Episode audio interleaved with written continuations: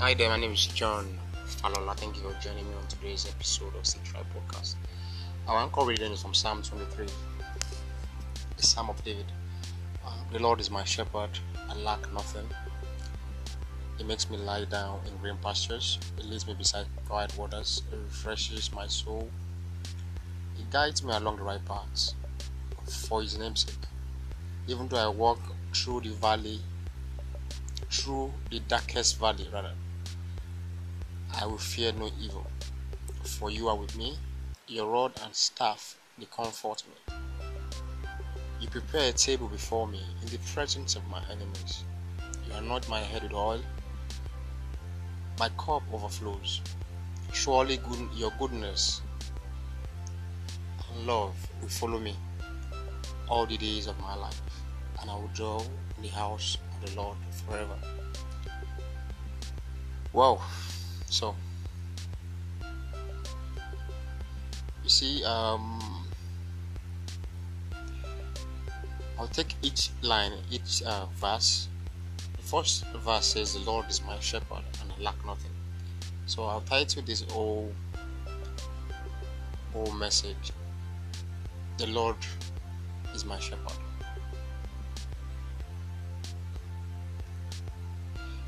So from the first verse, the Lord is my shepherd, I lack nothing. That if really, if really, if really the Lord is your shepherd, you will lack nothing. That's all he tells me. As simple as that could be.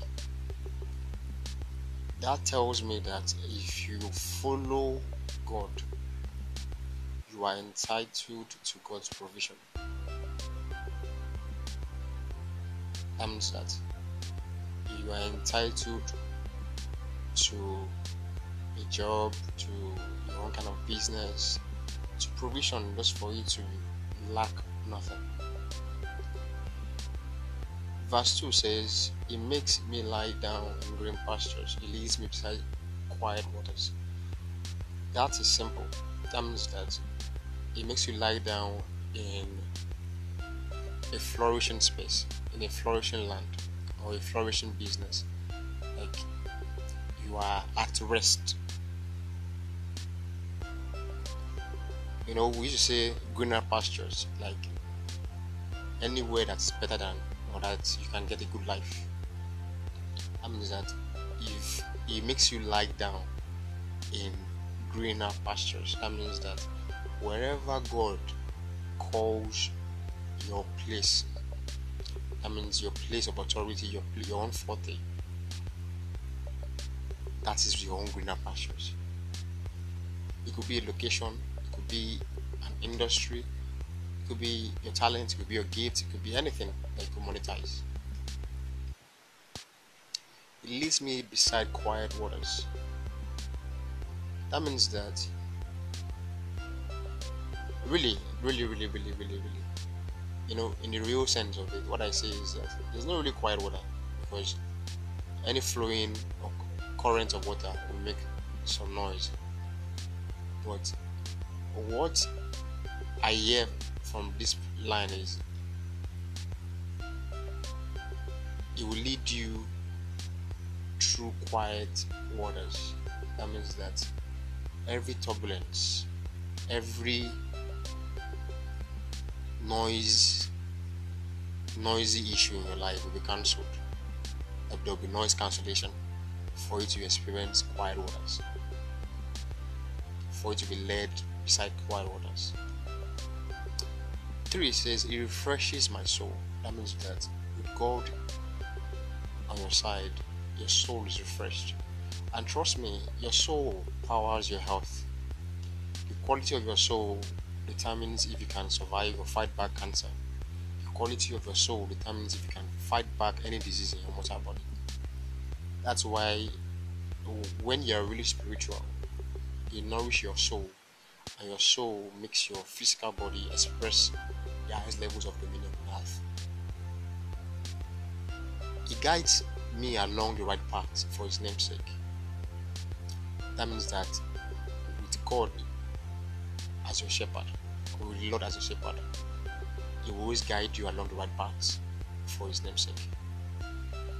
And this could also mean that even when you are along the wrong path, God can make you experience the right path at the end of whole journey. What do I mean by this? Sometimes,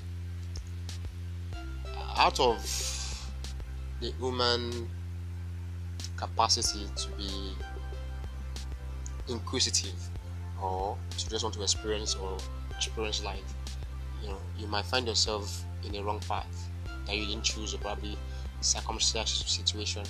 But in that narrative, God can use that that mess into a message and turn it around for you and channel you to the right path. The process of channeling you from a wrong path to a right path the mess to a message journey of anybody's life.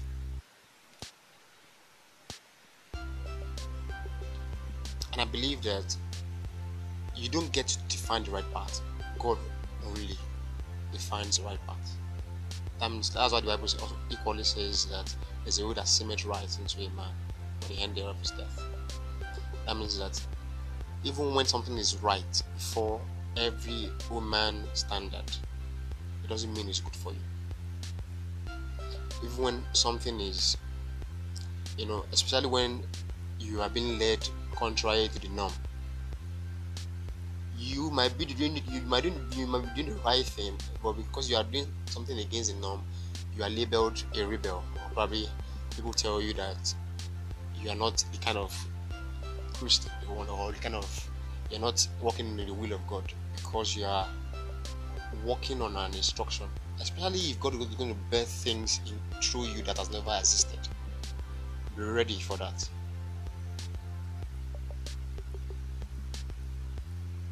And 4 says, Even though I walk through the darkest valley or the valley of the shadow of death. That means that it is guaranteed that despite the fact that you have a relationship with God, there will be seasons of trials, seasons where it will be as if you you might even die, seasons where you'll be questioning the existence of God, or probably you'll be asking where is God in the midst of all that you're going through. Some call it silent seasons, but it's giving us an assurance that even though you walk through that darkest valley, whereby, or the valley of the shadow of death, where you are scared, you know, He calls that those seeming situations that looks like the death of you a shadow. So you look as if you die, but you're not gonna die.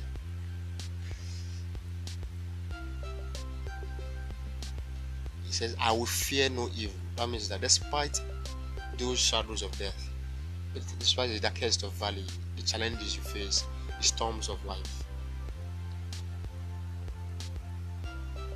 You are not, if you really have God in you, you are not supposed to be in the disposition of fearing any evil. Why? Because God is with you. And He says, Is your rod and your staff they comfort me. Hmm. That rod and staff, you know, in those that understand how kingdom works. There's a staff of authority, and a rod equally means a proof of authority. So, it equally means royalty. It equally means that whoever has the rod has that authority. For instance, I'll give you a scenario. A staff can be given to anybody as a delegated authority, and whatever that person says will be regarded as what the king has said.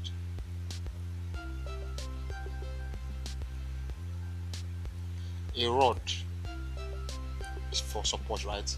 A rod is a proof that you have been given or you are in charge of a kingdom. You get you are in charge of a kingdom. But in this, this in this story, it says your rod and your staff they comfort me. What I see here is that, you know, I said earlier that when you send a delegated authority or a delegated person to hold his staff, That means that even in the absence of the king, that staff signifies the presence of that king. That means that God's guaranteed presence and his power. That rod is used for power, is used to demonstrate power. A staff is a proof of authority. A rod is used to demonstrate power. Their presence can give you comfort because you know that, irrespective of the fact that you are in the valley of the shadow of the Lord, no evil will come near you because of his rod and his staff. And they will comfort you through your journey. His rod can be his word in today's terms, can be his word to you. That is his delegated authority in your life.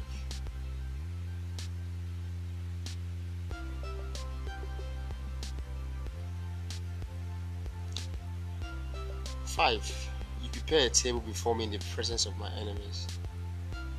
And each time I read this passage, and I'm always wondering why, in the, why in the, in the presence of my enemies. And I figured out that see, that's why in the New Testament, when Jesus came to complete the Old Testament, he said, "Love your enemies, pray for them." It's not that you can't do without it because you have people that disagree with you in life, that doesn't like you, or have that hatred towards you or don't want to see you make progress. It's how life works. But the proof of God's presence is that He will prepare a table in the presence of those that don't want you to do well, in the presence of those that don't expect you to do well, in the presence of those that even want to kill you, in the presence of those that don't expect you to flourish, that don't want you to become your best, or those who are threatened by your existence or by the fact that they believe that you can do more than they could ever have done. It prepares a table in their presence. This also gives you a, a, a wisdom tip, rather, or a wise tip, rather.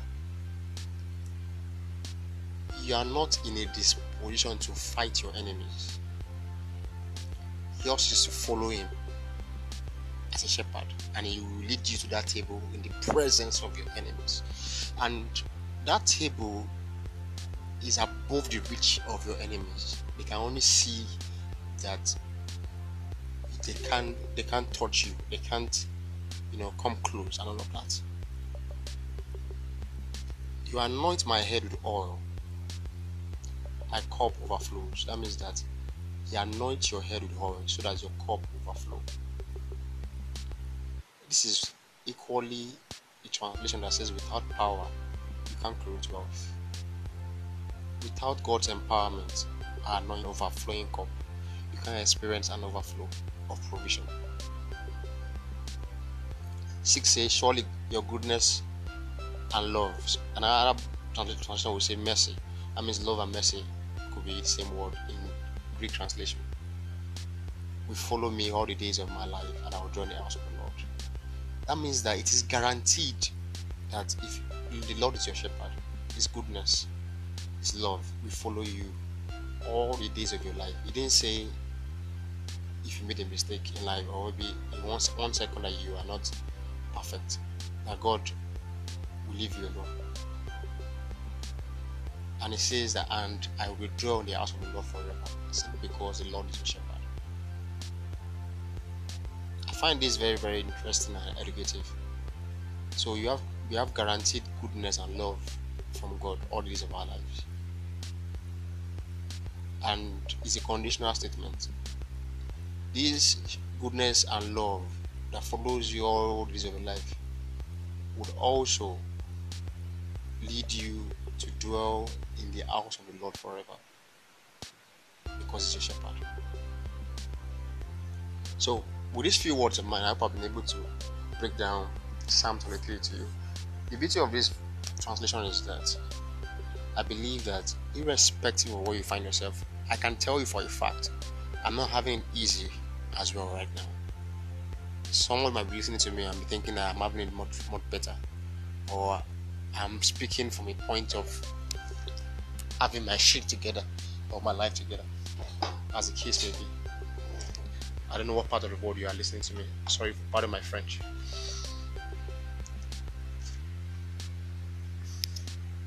But the truth about it is this this whole program is for the unchurched people that don't feel safe in the church, people that don't feel safe in the context of the four walls of, of, of a church. This whole idea of discussing the scriptures was about you guys. People that are tired of religion, tired of just attending church without their spirituality being impacted. Those are the people I seek to touch with this podcast. And I figure out one thing that is very powerful.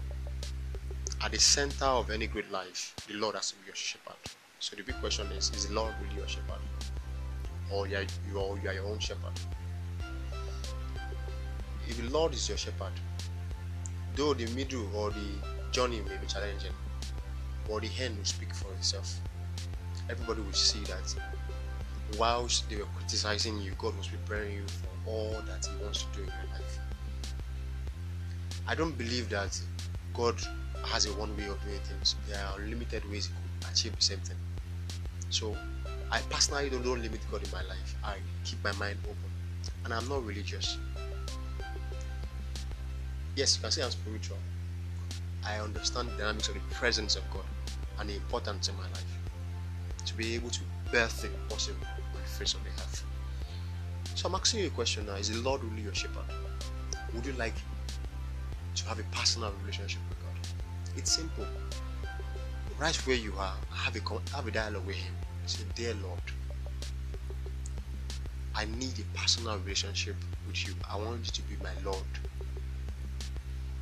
and Shepherd. I want you to guide me through life, and I also want you to guarantee my life hereafter, even in eternity." From Jesus' wonderful name, we have prayed. So, my name is John Falola, and thank you so much for listening to this to this episode. And I really hope you are blessed. I pray that what you can make for happen for yourself, or what I can make happen for myself, God's goodness will make it happen for you. And I pray that beyond principles, beyond hard work, beyond the rudiments of life are the things that are required of every one of us to do. I figured out that there's a place of God's grace that makes everything make sense. I pray that that grace be evident in your life and my life in the mighty name of Jesus Christ. Have a good Sunday. Be at peace with all men. Even if the hurt is raging around you, be at peace. Confront life from the place of peace and victory. live a victorious life. Be focused on what God is doing in your life and its seasons of your life. Because every season at times have its own unique expressions. So I wish you a very, very, very happy Sunday and have a splendid week ahead.